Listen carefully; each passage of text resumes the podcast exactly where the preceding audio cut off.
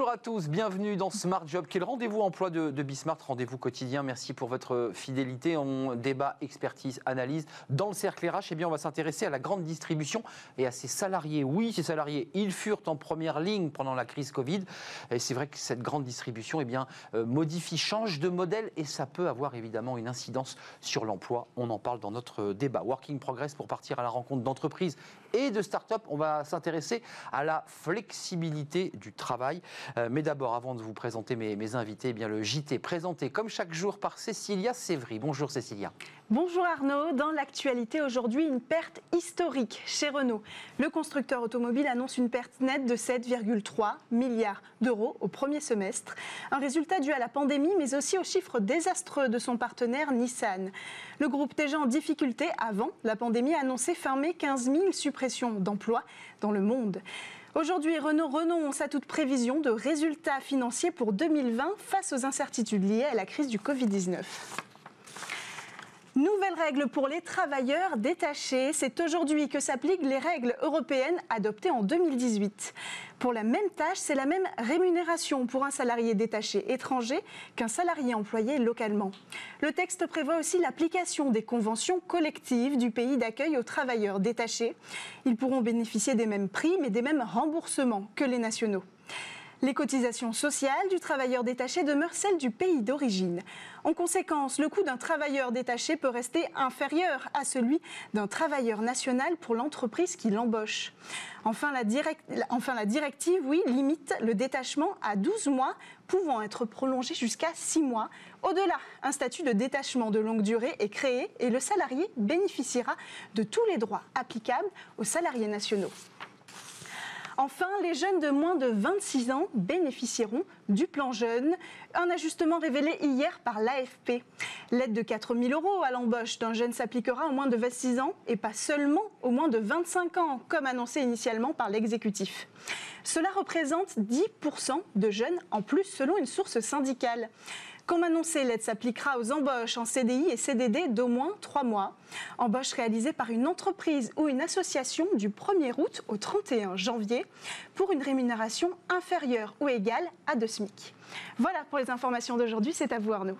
Merci Cécilia, on se retrouve demain pour un nouveau JT, bien dans son job. On va faire un peu de droit, oui, parce que vous allez partir en vacances, mais déjà les chefs d'entreprise commencent déjà à réfléchir à leur rentrée, évidemment. Séverine Martel est avec nous. Bonjour Séverine. Bonjour Arnaud. On est très heureux de vous accueillir sur le plateau. Vous êtes avocate en droit social, spécialiste en droit du travail chez, chez Reed Smith, euh, qui, est un, qui est un cabinet euh, d'avocats ici à Paris. Commençons par le début, parce que vous avez sous le bras, euh, c'est sorti il y a quelques heures, donc on va le commenter, ce nouveau dispositif d'activité partielle. Euh, commençons par le début. Il y a déjà un dispositif qui a fonctionné. L'État l'a pointé du doigt, le dispositif de chômage partiel. Celui-ci, il est très clair, très encadré. Tout à fait, Arnaud. Euh, le dispositif du chômage partiel dit classique, on va dire, est un dispositif qui existait déjà avant la crise du Covid-19, qui est un dispositif assez ancien et qui a été assoupli, effectivement, euh, pour permettre d'éviter les faillites dans le cadre de la crise. Ça a bien marché d'ailleurs. Ça a très bien marché puisque la note euh, pour euh, l'État est, anticipée à 31 milliards d'euros pour euh, au 31 décembre. Donc c'est un dispositif qui a été assoupli pour permettre d'éviter les faillites avec un certain nombre de règles dérogatoires qui ont été posées, euh, notamment en termes d'indemnisation euh, des salariés et en termes de non-nécessité de maintien ou de, prise d'engagement de maintien dans l'emploi. Euh, puisque, sauf si vous aviez fait une demande 36 mois avant, vous n'avez pas l'obligation, les sociétés qui ont eu recours à ce dispositif n'ont pas eu l'obligation de prendre des engagements en matière de maintien dans l'emploi. Alors le gouvernement l'a annoncé avant de revenir sur ce dispositif particulier, ce fameux décret. Il y a des choses qui vont quand même changer. C'est vrai que l'État, le gouvernement a évidemment fermé légèrement le robinet parce que ça coûte très cher.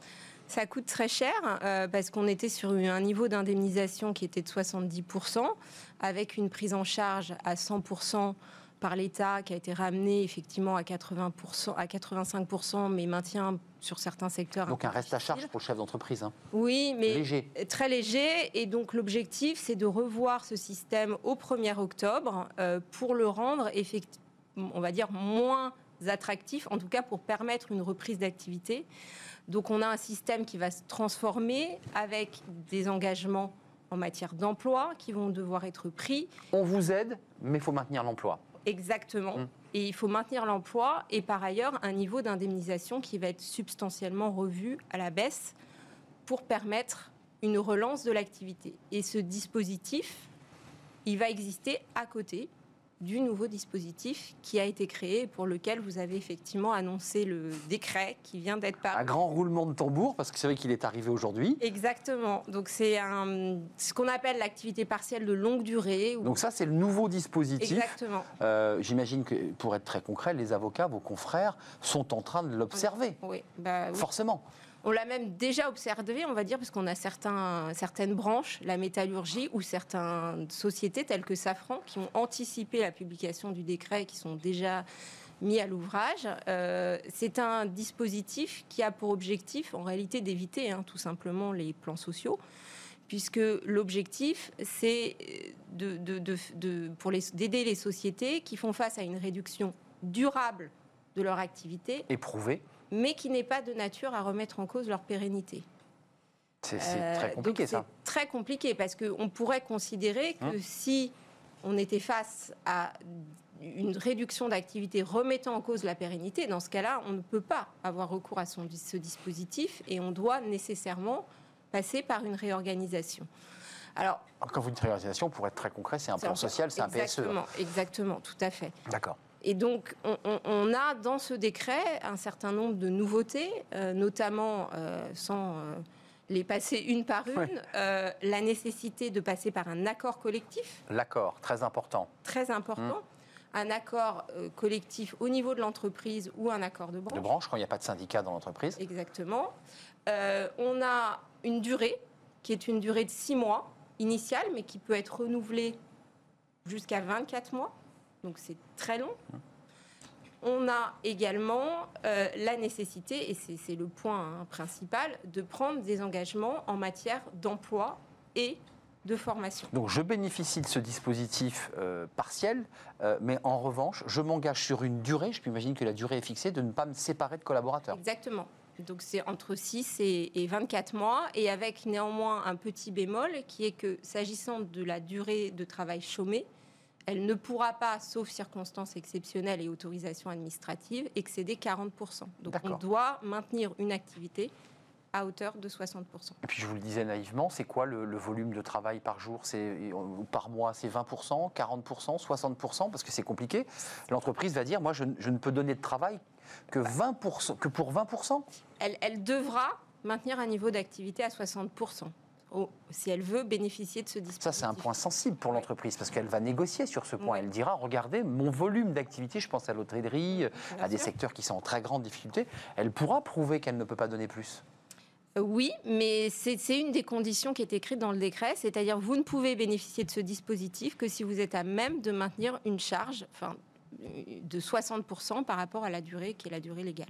Euh, vous, la, la- la- la praticienne qui venez de découvrir ce décret, vous dites c'est c'est euh, la panacée où elle va être, euh, ça va être un outil difficilement utilisable? Parce que d'abord il faut la- il faut l'accord, Mhm. c'est long. Vous y croyez ou pas ce, nou- ce nouveau dispositif? Un certain nombre de dispositifs ont été déployés. Je, je pense que euh, c'est un dispositif qui, est un- qui poursuit à peu près le même objectif que les fameux accords de performance collective ça. qui permettent une réduction de la durée du travail ou du salaire, mais sans aide.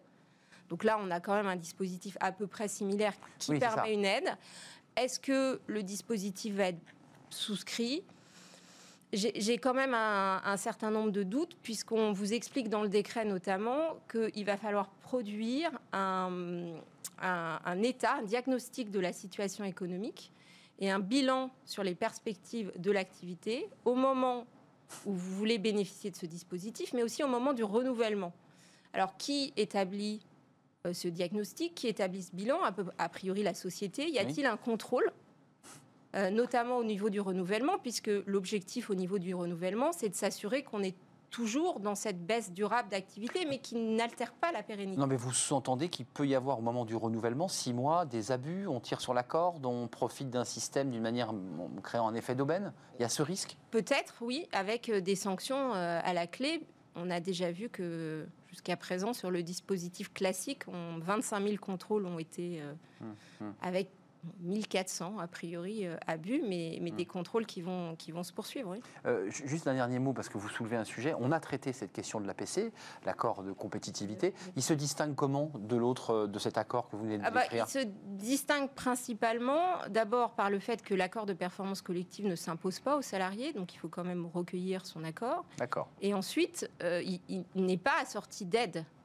C'est ça, c'est la différence. il n'est pas assorti d'aide de l'État. Donc, si j'avais à choisir entre l'accord de performance collective et euh, je prendrais plutôt le l'activité partielle longue. de longue durée qui a plusieurs noms.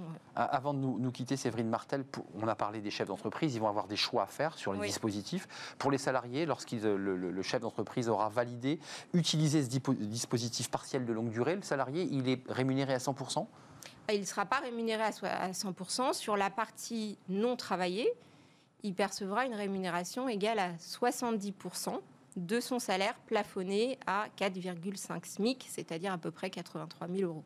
D'accord. Donc, il ne percevra pas 100%. Donc, ça veut dire que euh, ce n'est pas gagnant-gagnant. En tout cas, le, salarié en bout de chaîne qui chôme aura une baisse de pouvoir d'achat, ce qui est assez logique. Oui, après, on peut anticiper que dans le cadre des négociations avec les partenaires sociaux, ça se négocie, ça. les partenaires sociaux vont faire rentrer à obtenir un complément de la part de l'employeur, je pense. Merci Séverine Martel d'être venue nous éclairer. Puis évidemment, on va continuer à en parler régulièrement parce que l'été va passer. Et puis, on se penchera évidemment d'un peu plus près sur ce nouveau dispositif partiel de longue durée avec un donnant-donnant. On a bien compris qu'il y avait une aide, mais avec des contreparties. Merci d'être venu sur notre plateau. Tout de suite, c'est Working Progress avec Jérémy Cléda, comme chaque jour, à la rencontre et eh bien d'entreprises, d'experts aussi. C'est tout de suite.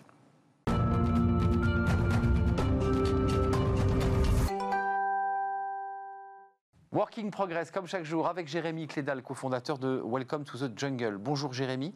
Euh, vous êtes euh, là, on, s'intéresse à un sujet qui est un peu le fil rouge de toutes nos rencontres finalement, c'est la transformation du modèle, la façon de travailler. Euh, on travaille plus pareil. Non, et en fait, c'est vrai que ces derniers mois, je, pense que c'était aussi une tendance qui avait lieu ces dernières années. Ces derniers mois, tout a été accéléré. Euh, c'est le thème de la flexibilisation du, travail. Euh, ces derniers temps, on a parlé de télétravail, de semaines de 4 jours, de journées de 5 heures. D'ailleurs, c'est à chaque fois, on change un peu de référentiel, de congés illimités, même pour certains. On voit que c'est aussi des avantages que proposent certaines entreprises pour se démarquer euh, de leurs concurrents sur le marché du, du recrutement. Donc la question, c'est est-ce que cette tendance qui est accélérée en ce moment, est-ce qu'il faut continuer de l'accélérer ou est-ce qu'il ne faut pas aussi réfléchir à des, à des garde-fous, en fait, à un cadre un peu plus établi? C'est ce dont on va parler euh, avec euh, Jean-Yves Boulin. Bonjour Jean-Yves. Bonjour. Euh, vous êtes sociologue, vous êtes chercheur aussi associé à l'Institut de recherche de l'Université Paris-Dauphine. Ces questions, Voilà, ces questions, vous les, vous les connaissez bien. Pour vous, qu'est-ce qui a changé avec la, crise actuelle sur, sur ce sujet de flexibilité du, du, travail, notre rapport au temps, finalement? Ah bah, euh, il y a beaucoup de choses qui ont changé avec le confinement, en tous les cas. Euh, d'abord le télétravail, qui était quand même très peu développé, euh, très peu développé avant, le, avant cette, crise, avant cette pandémie. Il y avait un télétravail était limité à 5-6% de la population active. Donc là, d'un seul coup, on a mis, pas tout le monde, mais la moitié de la population pratiquement active, puis l'autre partie était au chômage, puis une, autre partie au chômage et une autre partie au travail, toujours d'ailleurs. Donc bon, ça c'est un élément de la flexibilité, mais euh, euh, l'autre question c'est le, rapport au temps, effectivement. Ça, on, a, manque un peu de recul pour savoir quel va être l'impact de cette, euh, de cette pandémie sur le rapport au temps de travail, par exemple, sur l'articulation, la question de l'articulation vie professionnelle, vie personnelle. Est-ce que ça va emboîté pendant ce confinement? Oui, voilà. Alors, est-ce que ça va changer? Par exemple, on pourrait espérer, par exemple, que euh, bah, du fait de la de la présence, de la coprésence euh, quotidienne, euh, bah, par exemple, la, question du travail domestique, qui est un travail dont, qu'on évoque très rarement en termes, en termes économiques et en termes de, ce que ça coûte. Ça, c'est une activité à de faire. ce que ça rapporte. Voilà. et qui est fait bah, très, très, majoritairement par les, par les femmes, hein, plus des deux tiers du travail domestique effectué par les femmes. Est-ce que cette coprésence, d'un seul coup, ce travail invisible, je dirais, est-ce qu'il est le fait qu'il ait été visible, qu'il était visu, là, il était présent, etc. Est-ce que ça va amener des changements de comportement? Est-ce que ça va donner une, plus grande importance à la question du hors travail C'est des questions qu'on peut se poser en tous les cas. Justement, lié à ça, euh, du coup, beaucoup militent euh, pour euh, une réduction des heures de travail. On, en parlait, des mm-hmm. journées, soit des journées plus courtes, soit une semaine de 4 jours au lieu de 5. Qu'est-ce que vous en pensez? C'est vrai qu'on a, on a peu de recul. Finalement, on n'a que les échos de quelques entreprises dans le monde qui ont mis ça en place, mais mm c'est difficile de se dire, bah oui, en fait, euh, n'importe quelle industrie, n'importe quelle boîte pourrait euh, passer à ce rythme. Qu'est-ce que vous en pensez? Alors, euh, d'abord, la, réduction du temps de travail, ça ne date pas d'aujourd'hui. Hein. Ce pas une question qu'on se pose. c'est un vieux débat, en effet. C'est un vieux débat, en effet. Bah, c'est non seulement un vieux débat, puis c'est une, tendance qui date depuis, depuis bon, qui s'est amorcée depuis le milieu du 19e siècle. Hein. On est passé, on a diminué une moitié les heures de travail. Bon, voilà. La question, c'est comment on travaille derrière. C'est quel type d'organisation, etc. Parce que c'est pas parce qu'on travaille moins qu'on n'est pas plus. On le voit bien avec les phénomènes de burn-out, etc. Qu'il y a une intensification du travail. On a l'impression un peu, un peu une métaphore. J'en parle souvent la métaphore nucléaire. C'est-à-dire plus on réduit, plus c'est le noyau. On se rapproche d'un noyau très dense. Et là, on a une intensification, une densification du travail qui est lié euh, bah, à un ensemble qui est accéléré aussi par les nouvelles technologies, par exemple, euh, et, le fait que parfois, je, je, disais, on voit dans les statistiques l'évolution, on travaille moins, etc. Effectivement, mais on travaille moins sur le lieu du travail, mais euh, bah, il y a beaucoup de gens qui ramènent du travail. La connexion, évidemment. Voilà, qui travaillent chez eux le soir, qui travaillent chez eux le week-end, etc. Ce qui fait que le travail se diffuse un petit peu dans toute la. Il y a, il y a un enchevêtrement, de plus, même avant le, hmm. la, pandémie, un, un, un chevauchement des différents temps sociaux. Et et on, en parlait justement, parce que ce que vous évoquez, c'est peut-être aussi, on, met en place des choses, mais qui ont des effets néfastes ou en tout cas euh, problématiques à terme. On a du mal à avoir un peu du recul. Je prends un exemple, par exemple, il y a, il y a quelques années, par exemple aux États-Unis, euh, une nouvelle mode a été de proposer des congés illimités mmh, mmh. Euh, aux employés. Et finalement, on a un peu rétro-pédalé dessus parce que des études ont montré que, en fait, avec des congés illimités, finalement, les gens en prenaient moins euh, à cause de cette un peu mm. pression mm. sociale mm. euh, interne à l'entreprise. comment, On était mal vu, ouais, oui, exactement. exactement. Bah, euh, s'autoréguler, en plus, c'est pas si évident. comment faire justement pour analyser un peu au mieux toutes ces tendances? Vous avez raison, c'est pas nouveau, mais là on a l'impression que chaque entreprise propose une nouvelle idée, un nouveau concept pour se démarquer, pour être un peu en phase avec son temps. comment s'y retrouver et comment vraiment comprendre ce qui a du sens à terme? Ah, moi, oui. Alors là, on, on, tombe sur des choses moi, qui me tiennent à cœur. C'est-à-dire que je pense qu'il faut, sur ces questions-là, trouver les moyens d'organiser d'avoir une régulation collective des choix individuels. Je pense que, mm. si vous voulez, si on regarde un petit peu l'évolution du temps de travail et, ce qui a été structurant de ces évolutions, au 19e siècle, c'était bah, avoir du temps pour se reposer, c'est gagner du repos. Au, au, euh, au XXe siècle, c'est plutôt gagner du temps libre. Pendant les 30 glorieuses, bah, la, durée du travail a baissé, on a baissé le nombre d'heures supplémentaires parce que Début des vacances. Les, 40 heures, c'était en 1936, mais elles ont été effectives qu'en 1980, en fait, hein, juste avant qu'on juste avant qu'on passe à 39 heures d'ailleurs, euh, avec la réduction des heures supplémentaires. Et là, c'était le temps libre, voilà, les, de nouvelles activités, etc.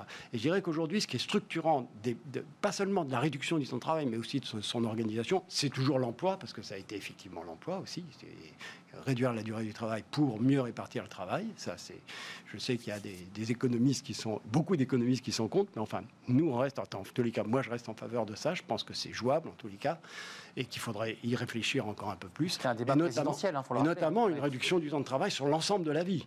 C'est-à-dire, voilà. Et donc là, il faut trouver, effectivement, il y a, vous avez raison, il y a des tas d'expérimentations, de, etc.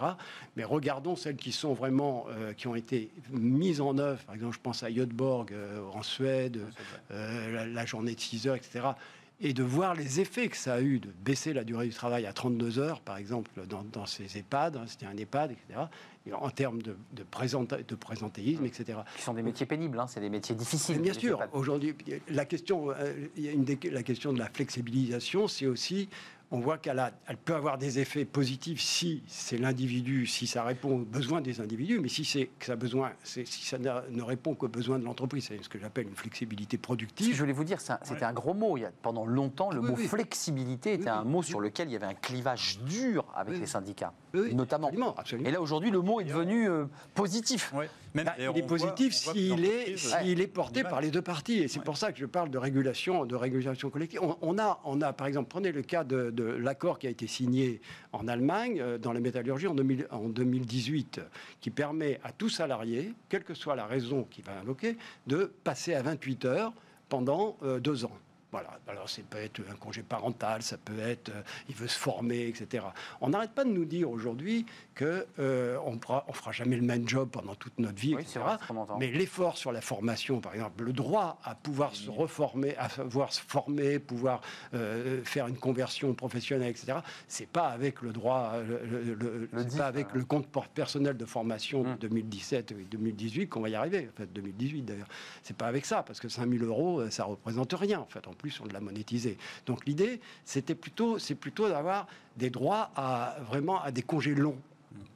Une dernière question, Jérémy. Euh, parce qu'on disait, on parlait de la réduction du travail pour avoir plus de repos. Ensuite, ça a été pour avoir plus de temps libre. Alors, est-ce que aujourd'hui, ça sera pour avoir plus de temps pour se former, pour réfléchir à l'après, pour réfléchir à sa carrière? Que Pour se former et aussi pour faire autre chose. Il faut reconnaître qu'il y a euh, dans, dans, dans nos activités d'autres activités de travail il faut distinguer l'emploi et le travail.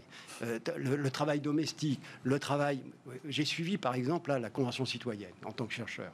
Ben, ces gens qui venaient, ces 150 personnes, citoyens qui venaient, ils passaient tous les mois trois, trois jours d'affilée. Ça représente euh, du trois temps. Jours, trois jours d'affilée, le week-end, etc. Pour, voilà, ça demande du temps si on veut une, une démocratie plus délibérative dans laquelle les citoyens peuvent participer. Participer, ça veut dire aussi s'approprier les les, les, les, réformes, etc. Donc il faut du temps, il faut du temps pour et, et, c'est pour et voilà, c'est surtout cette question-là, cette question de, de, de pouvoir donner, avoir une autonomie, donner une autonomie aux individus plus grande autonomie en tous les cas, mais à travers des règles collectives. Et une régulation. Merci Jean-Yves Boulin, sociologue, je le rappelle, chercheur associé à l'Institut de recherche interdisciplinaire en sciences sociales à l'Université Paris-Dauphine. Merci d'avoir fait un détour par le plateau de, Smart Job. Tout de suite, eh c'est la suite de notre rubrique avec Travailler demain, euh, à la rencontre eh d'une entreprise cette fois-ci.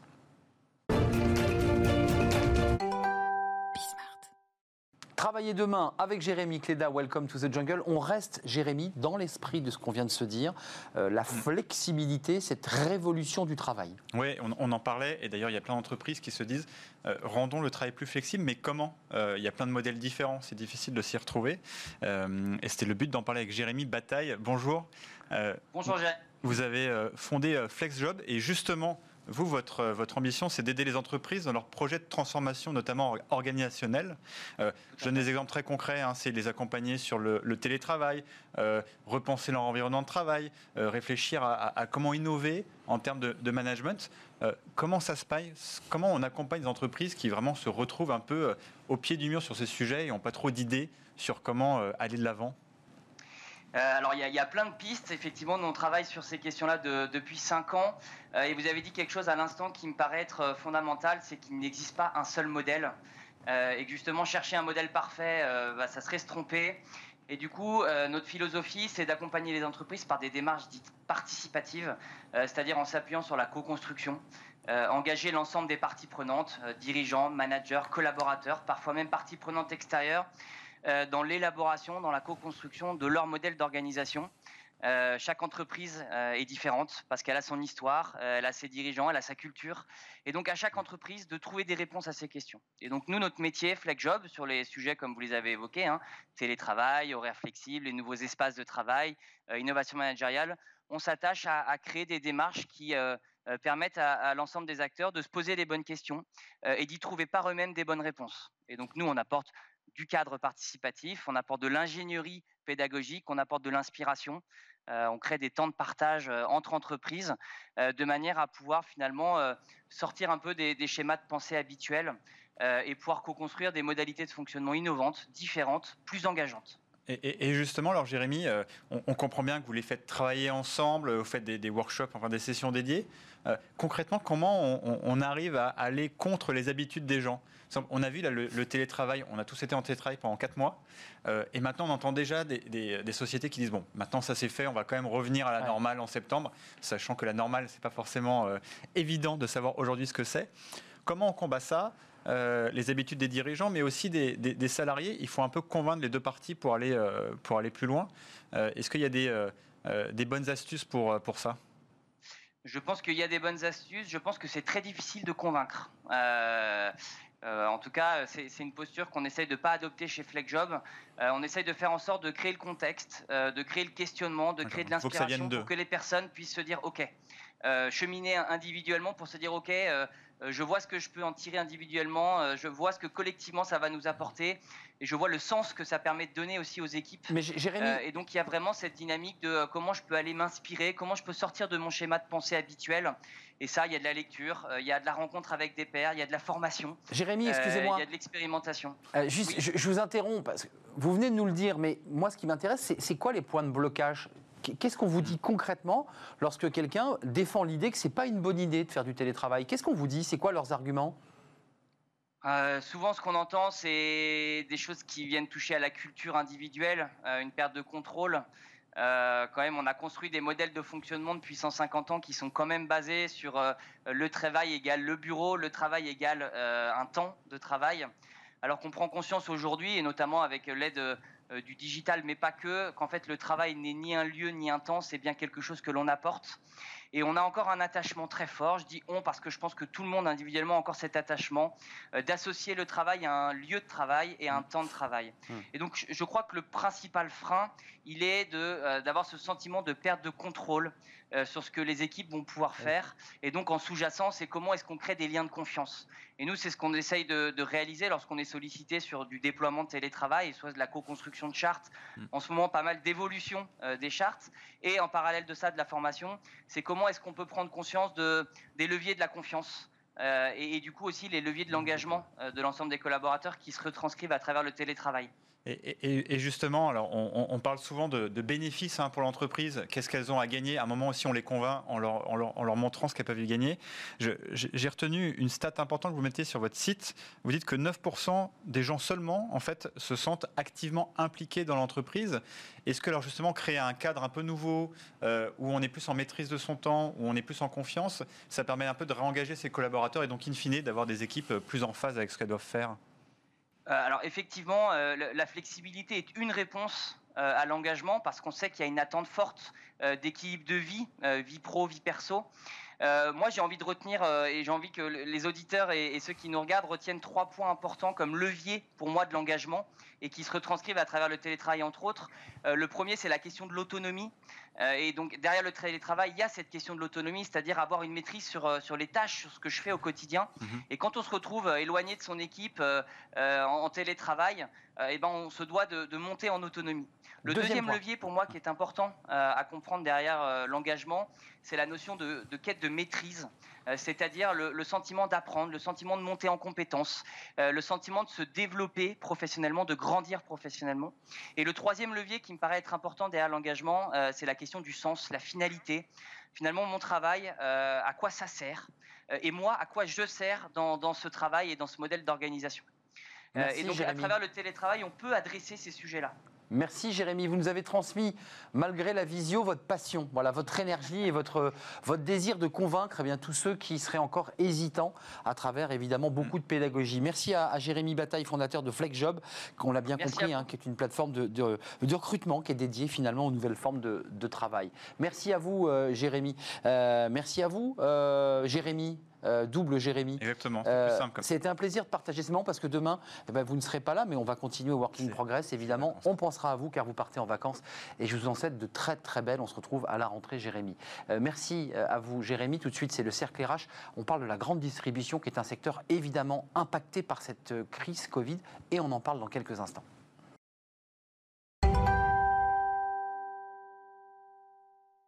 Le cercle RH, notre rendez-vous débat quotidien dans, Smart Job. Je vous présente bien sûr dans quelques instants mes invités. On va parler de la grande distribution. Oui, parce que avant le Covid, il y avait eu des plans sociaux qui évidemment impactaient les salariés de certaines grandes enseignes. On va en parler. Je pense à Carrefour, je pense à Auchan. Et puis depuis quelques jours, il y a le groupe Cora qui appartient à un groupe belge qui a annoncé eh bien, euh, un plan social avec près de 750 salariés qui seraient impactés.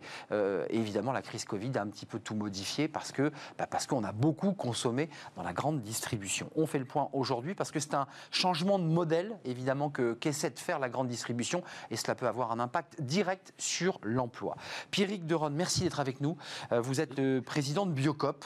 Alors, en préparant l'émission, je me suis dit c'est intéressant de faire une émission avec la grande distribution. On vous invite, vous avez plus de 600 magasins, vous avez 60 000 collaborateurs, euh, c'est une coopérative.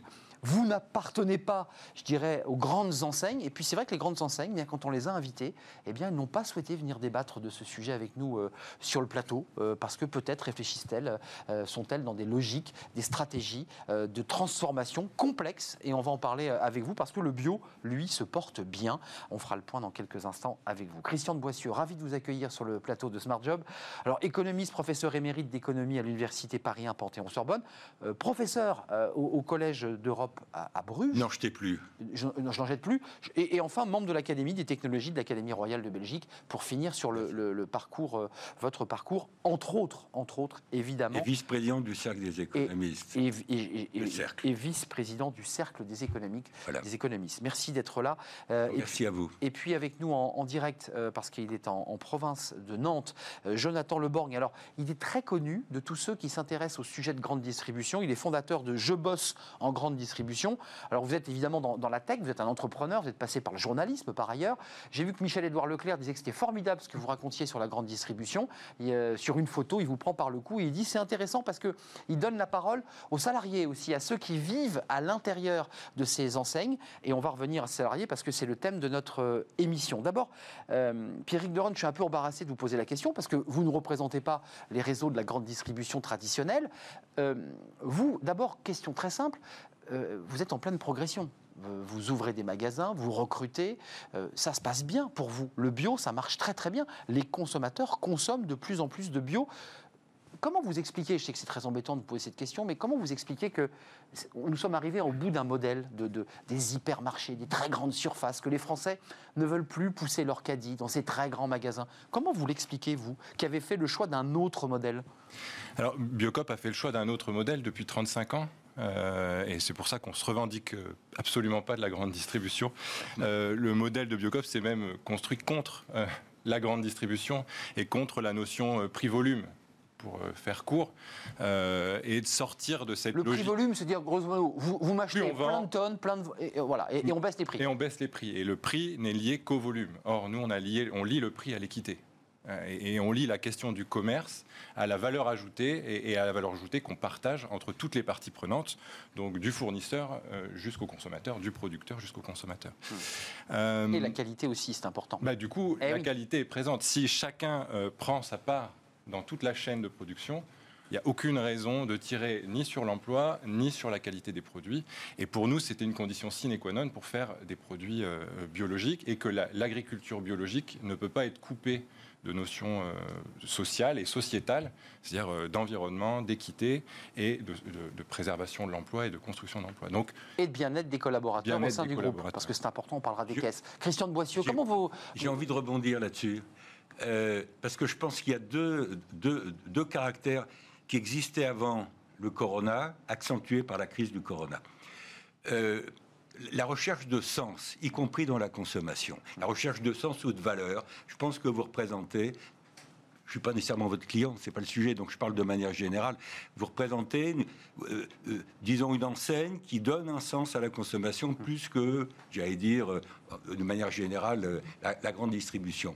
Et deuxième facteur qui existait avant déjà, qui était une demande de proximité. Mmh. La demande de proximité existait avant et je pense qu'elle est accentuée parce que nous vivons depuis 3-4 mois. Mmh. Le confinement, euh, en espérant qu'on ne va pas retomber là-dedans, hein, mmh. excusez-moi de le dire. C'est une angoisse, hein, ça. C'est une angoisse. Alors, j'imagine que pour des raisons à la fois politiques, économiques, etc., le gouvernement va tout faire pour éviter la deuxième, euh, à la fois la deuxième vague et le confinement général, et que si on est vers, ce que je souhaite pas, vers des scénarios de confinement, ça sera forcément plus sélectif au niveau régional, peut-être en tranche d'âge, etc. On ne peut pas recommencer ce qu'on a vu y compris pour des raisons économiques. Excusez-moi de le dire, parce que vous disiez, pour démarrer, je, termine là-dessus, vous disiez pour démarrer, la consommation euh, dans les grandes surfaces a, augmenté pendant le confinement hum. parce que euh, il y a eu des reports, les gens avaient du temps, d'une certaine Absolument. la proximité, la proximité. On n'allait pas non, plus à Pataouchnok pour. On allait au plus près de chez nous. Mais n'oubliez pas que derrière tout ça, le confinement a quand même provoqué une augmentation de l'épargne des Français. 75-80 milliards euh, entre le 17 mars et le 5 juillet en plus. Et donc, il y a eu des phénomènes très importants de, de report à l'intérieur de la consommation, sans doute plus de consommation alimentaire 200 sous de qualité et beaucoup moins d'autres consommations. Il y a eu d'épargne forcée et d'épargne de précaution. Euh, on reviendra peut-être là-dessus, mais ces sujets épargne, consommation, structure de la consommation. Euh, et arbitrage, on fait des arbitrages. En, liaison avec la crise, ça me paraît central. Et, le sens que l'on met aussi dans ces choix de produits, parce qu'on va parler des, emplois. Il y a évidemment beaucoup d'enseignes aujourd'hui, je pense à Carrefour, qui avait déjà annoncé un, plan social, départ volontaire euh, chez Auchan, avec des fins de caisse, hein, des, caissières qu'on va devoir eh bien, replacer euh, dans d'autres rayons. C'est un vrai sujet, la question des, caissières. Euh, Jonathan Leborg, vous, vous êtes un, blogueur. Euh, qu'est-ce, que, qu'est-ce, que, qu'est-ce que vous disent les acteurs de la grande distribution Parce qu'après tout, là, sur le, le, plateau, Jonathan, c'est, vous qui portez la responsabilité de, parler à la place des grandes enseignes. Vous imaginez ce que vous représentez C'est 660 000 emplois au total en France, le commerce des, grandes enseignes. Qu'est-ce qu'ils vous disent aujourd'hui? C'est quoi la situation? Il y, a, beaucoup de choses, il y, a, beaucoup de tensions, mais déjà des tensions qui existaient avant la crise du Covid. Euh, comme vous l'avez dit, il y avait des, différents plans sociaux qui avaient été menés et amenés euh, par, euh, par les anciens intégrés, donc Cora, effectivement, Casino, Carrefour, Auchan. Alors souvent, ce n'est pas des suppressions en tant que telles, c'est des non-remplacements. C'est ça. et beaucoup se plaignent effectivement de ces non-remplacements en magasin parce que ça contribue à, à, à, mettre les employés en sous-effectif. Aujourd'hui, on leur demande presque plus avec moins. Donc il y a des vrais, des vrais sentiments d'inégalité, d'injustice. Ils sont aussi moins payés. ils ont beaucoup moins de primes que par le passé. Enfin, les anciens intégrés avant rémunéraient très bien sur les primes à la participation, à l'intéressement. et comme vous le disiez aussi, il y a toute une menace qui, qui pèse autour de l'avenir des métiers de la grande distribution, notamment les métiers des caissières. Euh, qui sont menacés par l'automatisation, qui sont menacés par euh, l'arrivée de nouveaux concepts euh, qui rendent les magasins autonomes, notamment Amazon Go. Et toute cette tension provoque de certaines, certaines, certains, certaines pardon, tensions dans, dans, le métier et l'avenir s'inscrit un peu en pointillé pour, pour les professionnels qui aujourd'hui ne savent pas trop où la grande distribution va. Hmm, c'est ça, c'est très intéressant.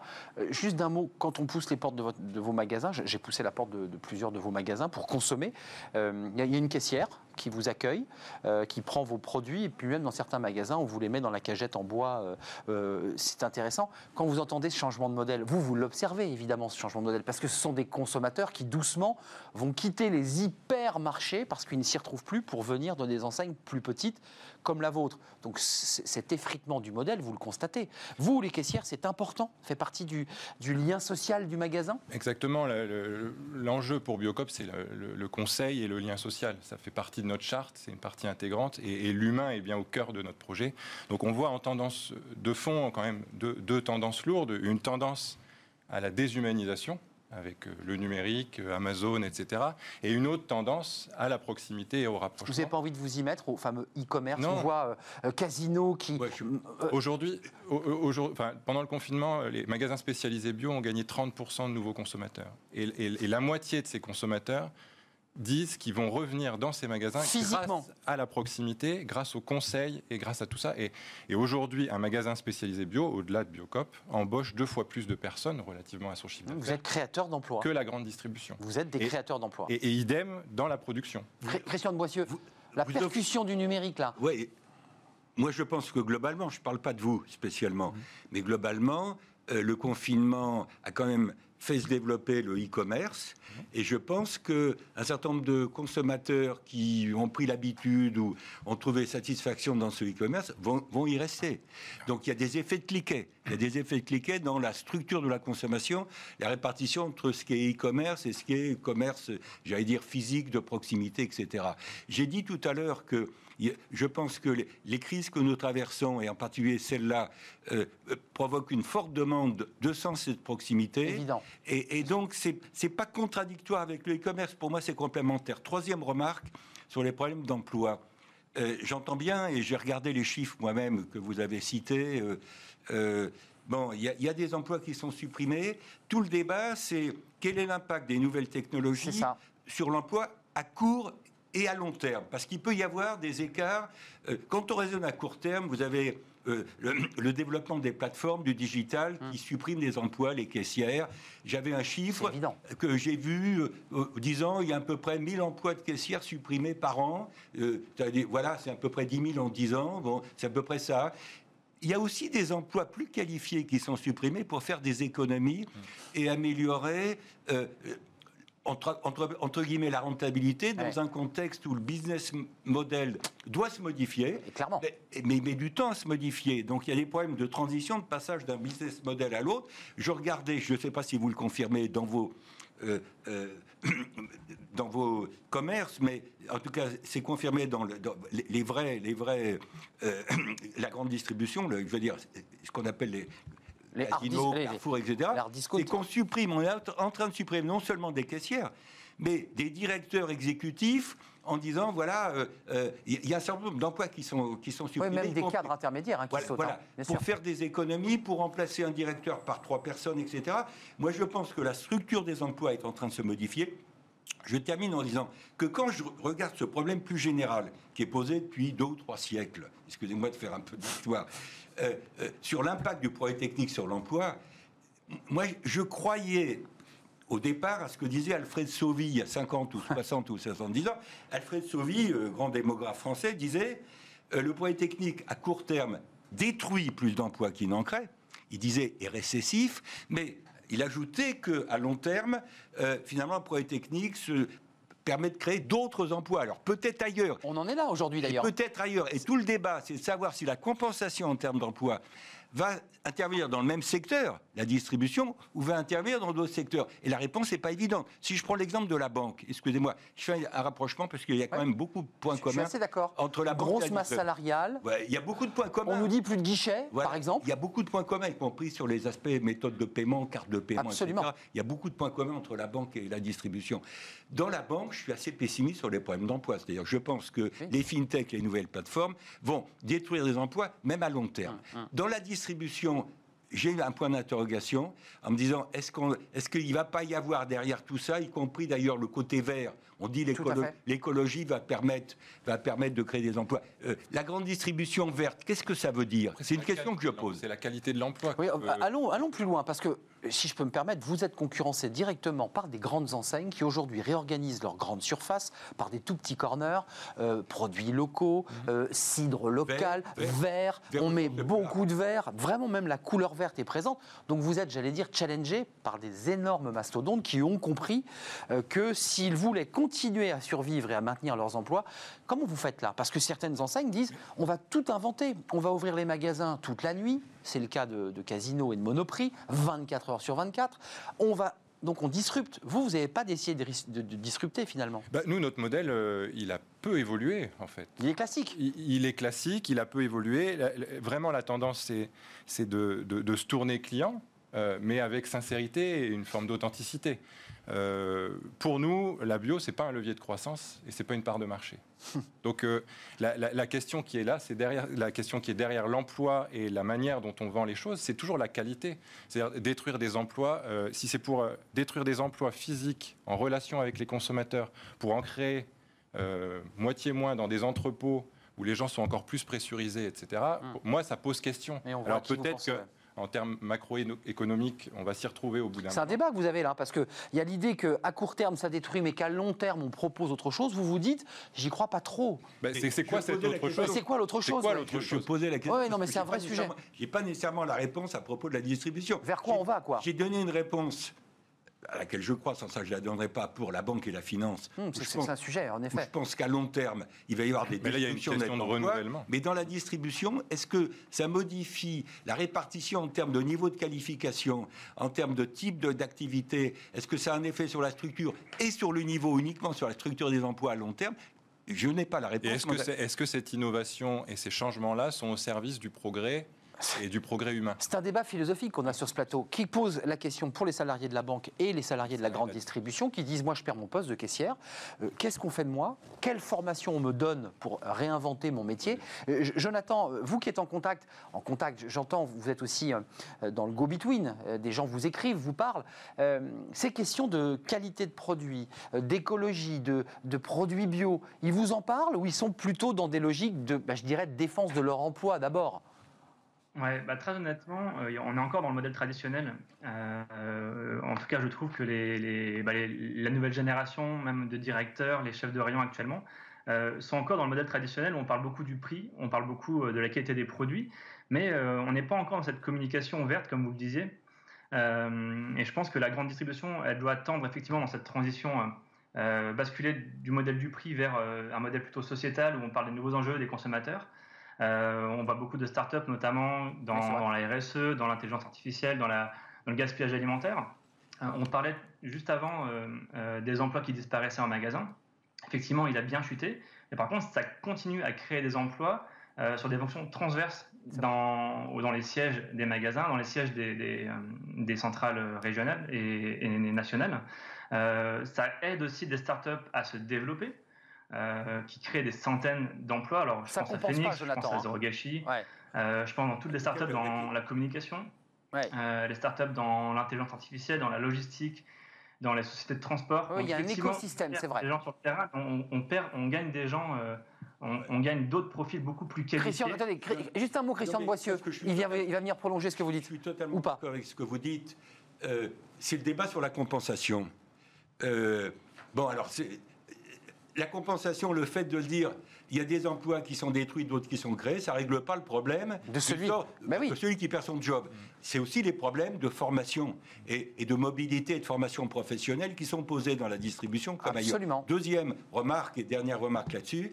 euh, toutes les entreprises dans tous les secteurs sont de plus en plus concernées par le développement de ce qu'on appelle les critères ESG. Hum. Environnement, E pour environnement, S pour social et sociétal, et G pour la qualité de la gouvernance de l'entreprise. Et donc je pense que la distribution, et la grande distribution, échappe pas. n'échappe pas sûr. à, la- disons, à la montée et à l'affirmation de ces critères ESG. Aujourd'hui, quand les agences de rating notent les banques, les entreprises, il y a une prégnance croissante Ça progresse. ESG dans la notation des émetteurs et pas uniquement, c'est pas uniquement le critère de la rentabilité financière Mais qui compte. il nous reste 6 minutes, c'est énorme à la télévision, mais quand même, le round de négociation de la grande distribution, c'est une horreur pour les fournisseurs. On parle de l'emploi et je reste sur l'emploi. Il y a des fournisseurs aujourd'hui qui disent mes marges sont tellement faibles que je ne gagne plus d'argent à vendre à la grande distribution, aux grandes enseignes. Et il y a des risques pour l'emploi parce que ces fournisseurs peuvent être impactés eux aussi dans leurs emplois.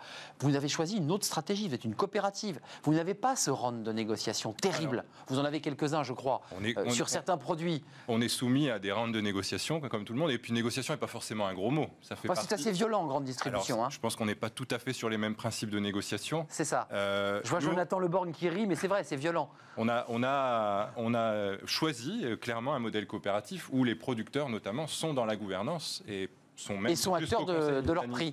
C'est Et ça. Ils sont acteurs de leur Bah oui. Et, et c'est la question tout. de l'équité. L'ambiance, ça change l'ambiance. Alors l'ambiance, ça change, euh, et ensuite on construit ensemble cette valeur ajoutée. Ce qui est, ce qui est euh, préjudiciable dans la négociation euh, de la grande distribution, mais en général, c'est que cette euh, négociation est, est déconnectée de l'humain, de la Eh oui. valeur. Et, C'est le prix, le prix, le prix, le oui, mais prix. même le prix n'a plus de valeur. Aujourd'hui, on peut vendre du porc à 3 euros le kilo. Ça n'existe pas. C'est pas possible Ça, ça. ça n'existe pas. Donc il y a bien un moment donné. Donc derrière, l'agriculteur crève de faim. Bah, en tout cas, la variable Non, mais- d'ajustement, c'est souvent le producteur. Ah, ouais. Justement, ça pose le problème de l'intermédiation.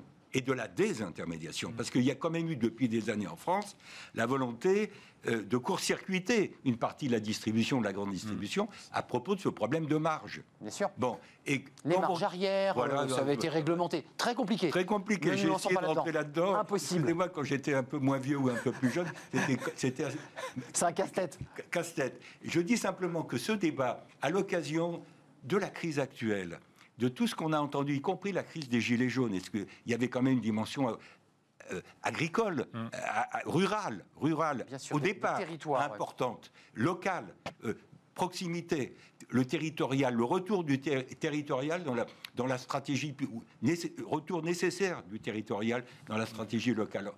En France, ça rejoint ce que j'ai dit sur la demande de proximité. Il faut une offre de proximité en face de ça. Je dis simplement que dans ce contexte-là, à mon avis, euh, euh, le- ce qui est posé derrière tout ça, c'est le problème de, de la, la captation des rentes ou des marges, le problème de la répartition des marges Exactement. avant, arrière, etc. Et je termine en disant que euh, quand euh, euh, le président Macron a, a dit l'accord européen de l'autre jour, ça sécurise, il a dit à sa façon le secteur euh, agricole en France, il a, Exact. il a voulu donner, réassurer Des, les- des gages. les- Ben, eh oui. euh, sur la renégociation de la politique agricole commune dans le cadre de l'accord européen, mais c'est pas totalement indépendant de notre sujet aujourd'hui. C'est pas très lié d'ailleurs à, vos- à- à l'action que vous menez auprès du monde agricole hein, pour avoir le juste prix. Juste avant de nous quitter, je commence par Jonathan Leborgne, très court. Est-ce que c'est la fin? Excusez-moi, et ça peut inquiéter ceux qui nous regardent d'ailleurs, parce que certains sont salariés des hyper, hyper marchés. C'est ces espèces de mastodontes de la consommation. Est-ce qu'on est en train de changer de modèle, Jonathan Leborgne? On est, en, on est en train de changer de modèle. euh, et pour l'instant, les enseignes françaises se calquent un peu sur le modèle américain qui a, fait un peu l'erreur de supprimer des emplois en grande distribution.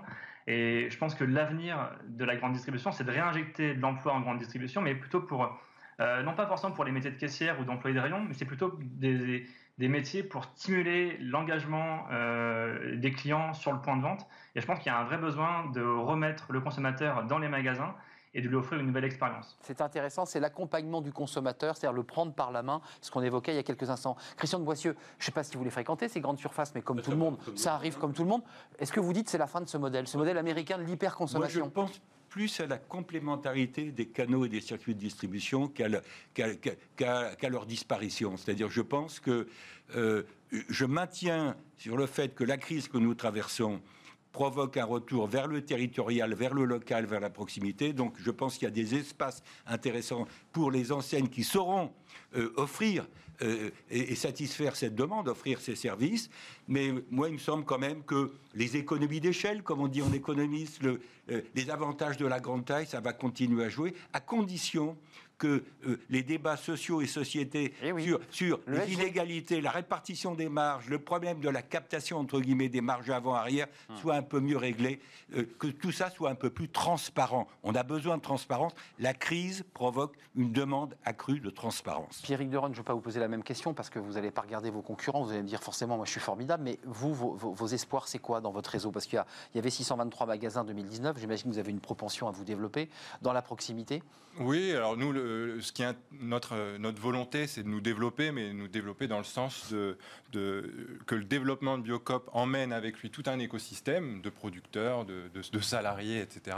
Et que ce développement est au service de cette transformation sociétale. Donc on ne recherche pas la croissance pour la croissance, mais je suis plutôt optimiste euh, pour le projet de Biocop aujourd'hui. En matière de création d'emplois, la, la visibilité que vous avez, malgré la crise, parce qu'on nous annonce une rentrée terrible, des plans sociaux en cascade, et, et votre entreprise, elle, elle crée de l'emploi. Bah, nous, on est sur une tendance d'ouverture à 70 magasins par an. Euh, Aujourd'hui, euh, c'est une dizaine de salariés par magasin. Donc euh, voilà, ça fait 700 sur. on a 8000 employés aujourd'hui. euh, dans- Là, j'étais resté à dans- 6300, vous voyez, donc ça veut dire que entre les chiffres que j'ai et aujourd'hui, vous avez em- embauché 1200 personnes.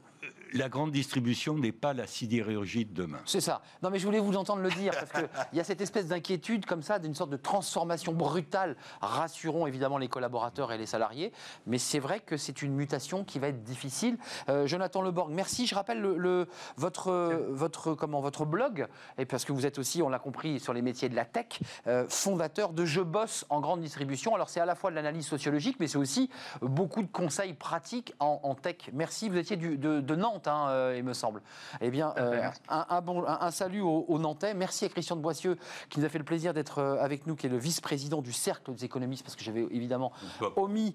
et puis, peu importe, mais... non, pas peu importe. Et président émérite d'économie à l'Université Paris 1 Panthéon-Sorbonne. Merci euh, au euh, président de euh, Bio, Biocop d'être venu sur notre plateau avec une progression. Évidemment, on vient de l'entendre. Merci. C'est pas tout à fait la fin de notre émission parce que c'est fenêtre sur l'emploi. On termine sur des chiffres. Puis on, termine peut-être aujourd'hui d'ailleurs sur des conseils pratiques à donner aux candidats. Bah oui, parce qu'ils cherchent un emploi. Ils auront des conseils pratiques. C'est tout de suite.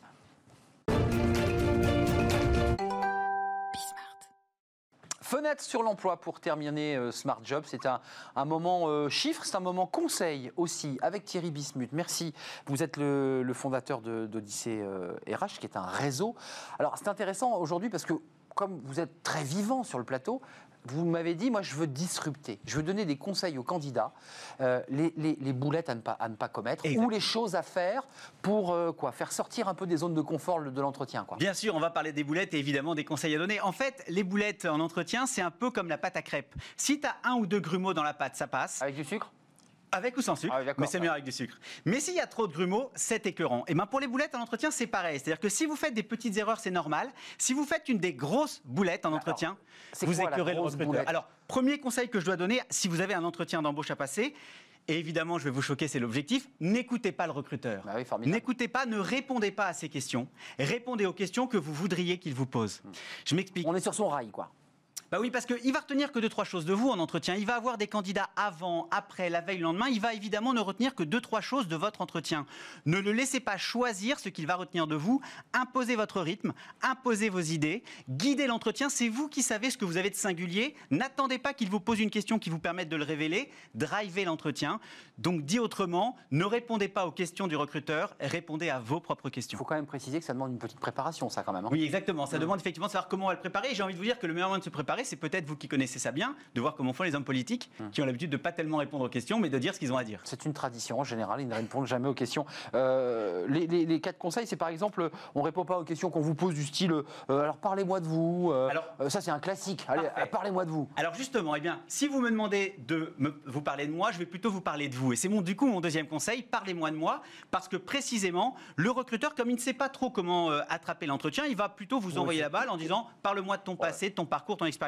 Or, ça l'intéresse pas. Ce qu'il veut, lui, c'est que vous lui parliez de lui, de son entreprise, de son projet, de son poste. Donc, il faut réinverser à chaque fois qu'il vous pose une question sur votre passé, renvoyez sur l'avenir. C'est très simple. Vous terminez votre phrase sur votre parcours sur une question sur le poste. Il va y répondre et en fonction de sa réponse, vous construisez une idée, vous construisez une proposition. Bref, vous transformez votre entretien d'embauche en une, réunion de travail. La première réunion de travail avec votre futur patron, c'est l'entretien d'embauche. Est-ce que le top du top, c'est pas de mêler finalement en démarrant personnel et le relier à l'entreprise? Voilà, à chaque fois que vous parlez un peu de personnel, enchaînez sur une question du poste. Finalement, arrêtez de parler de vous Parlez-lui de lui. Euh, alors, ne dites pas tout. Euh, vous dites dites pas tout. C'est quoi? On en garde sous le pied? On, a des zones de secret? On a des... L'erreur principale, c'est tout dire en fait, c'est de dire des choses qui vont vous, desservir. Je m'explique. Que votre patron ait été un salaud, pardon du mot. Que votre ancienne boîte ne vous ait pas reconnu à, sa, à votre juste valeur, faut pas le dire. Et ben voilà. Mais c'est une erreur fréquemment commise parce que on a tendance à, puisque l'autre nous y incite,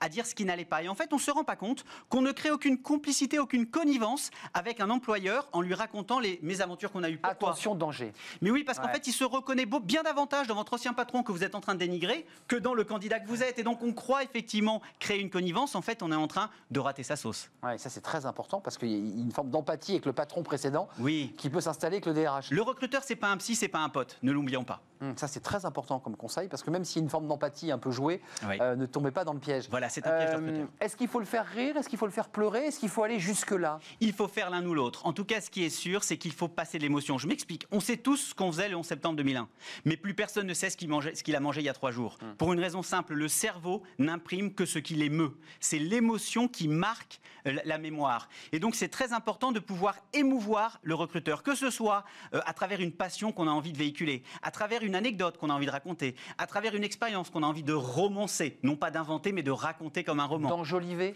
Non, alors voilà, ne pas mentir, oh, mais savoir raconter. Il faut pouvoir passer de l'émotion parce que c'est cette émotion qui va marquer l'esprit. Et ce, ce principe-là qui est très fort, on le tient de Michael Aguilar, qui est un formateur, un conférencier sur la performance commerciale. Et c'est important, c'est depuis 15 ans la référence sur la performance commerciale. Dont vous m'avez déjà parlé, en effet. Ouais. Et il forme les commerciaux à marquer l'esprit du client. Et maintenant, il forme les À recruteurs. l'émotionnel, dans l'émotionnel. Et on va effectivement utiliser ça en tant que candidat, marquer votre recruteur précisément en passant de l'émotion.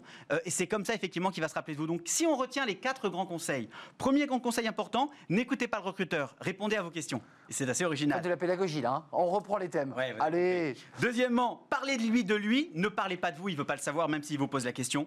Ne dites pas tout, il y a des choses qui vont vous desservir, même si on n'en a pas l'impression. Et enfin, faites vivre un moment d'émotion au recruteur. Hum, Les soft skills, hein, j'imagine que sur ces moments d'émotion, c'est aussi sur l'espace soft skills là peut- qu'on va pouvoir qu'on peut exprimer son développer tempérament. les- voilà, son tempérament et toucher le cerveau émotionnel du recruteur. Voilà les conseils de Thierry Bismuth. Bah voilà, J'espère que vous avez pris note.